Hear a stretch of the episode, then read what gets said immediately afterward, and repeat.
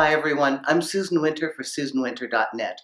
And you know, throughout the decades that I've been working with age gap couples, one question keeps coming up over and over again that I get from women, and they are so worried and so concerned that they're going to ruin the life of their younger partner. So much so that I find that the women that have a young guy that's interested in them are writing me because they are trying to push him away because they don't want to limit or harm his future. And those who are involved, madly in love, are also trying to find a way to convince him out of loving them for fear that they will ruin his future. Now, I'm going to deconstruct this for you because I need you guys to have the 360 view of what's going on because you are right now seeing it from a beautiful and ethical standpoint, but you're not seeing the full picture. So, first off, any woman that asks this question, that says to herself, you know, I am responsible for what I create here, I commend you and I applaud you, and I'd be honored to meet you. You're the kind of woman I respect and admire. So think about it your ethical concerns, your awareness of the degree of participation and its impact in somebody's life is so great that you would exit a relationship that you want to have, leave somebody that you love, simply because you have the capacity to love to a degree that you would do what you think is right for them at your personal expense. Now, that does not occur every day. That's only a game that older women can play that know how to love. And I mean really love, not just want and want to possess or have. That is a mature and a beautiful love. It's not going to be necessary, as you'll find out. But let me contrast this to who you were when you were younger. Did you ever worry about your impact on a man at uh, 20, 25? maybe even 30. No. No, this level of mature other thinking can only occur with a woman who's lived life and has some great perspective. So, first off, you're amazing that you've asked this question. Here's why you don't need to ask it. You might have noticed that men are pretty good at making up their own minds when we don't get in the way to influence them just because your guy's young. Don't think that it's your job to think for him. As a matter of fact, that's a violation of his independence. It's not your job to tell him what he wants.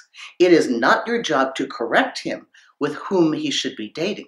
It is not your job to push him away. It is not your job to get him interested in Karen, who's only tw- 26 down the street, because she would make maybe a better wife and mother, and you can't do that for him. That is not your job. It is your job to love him. It is your job to allow yourself to be loved by him. It is not your job to use the power that you have mentally and the sway that you have emotionally to convince him out of what he knows is right and true for himself. That is not in ethical order.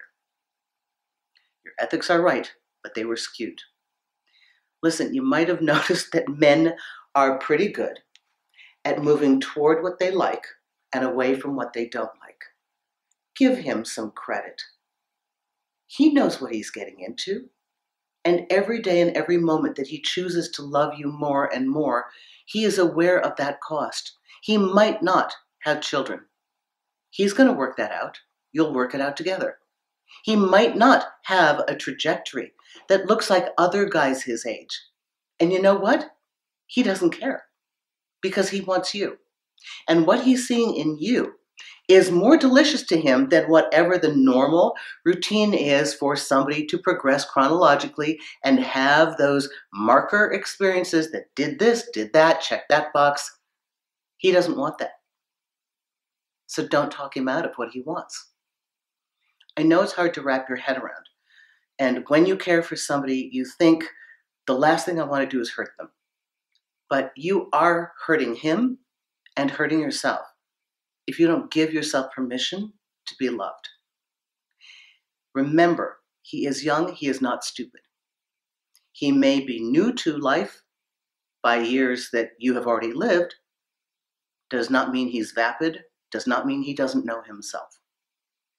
These are not your decisions to make, and it's not your obligation to protect him from the relationship that he wants to have.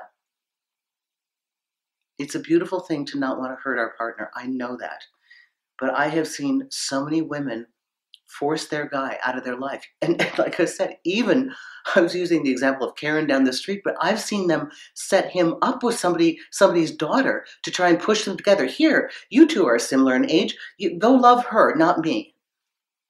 And meanwhile, their heart was breaking.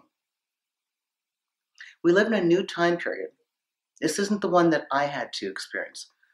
It is um, a lot more information has come out people are much more inclusive as to their lifestyles and what choices they make.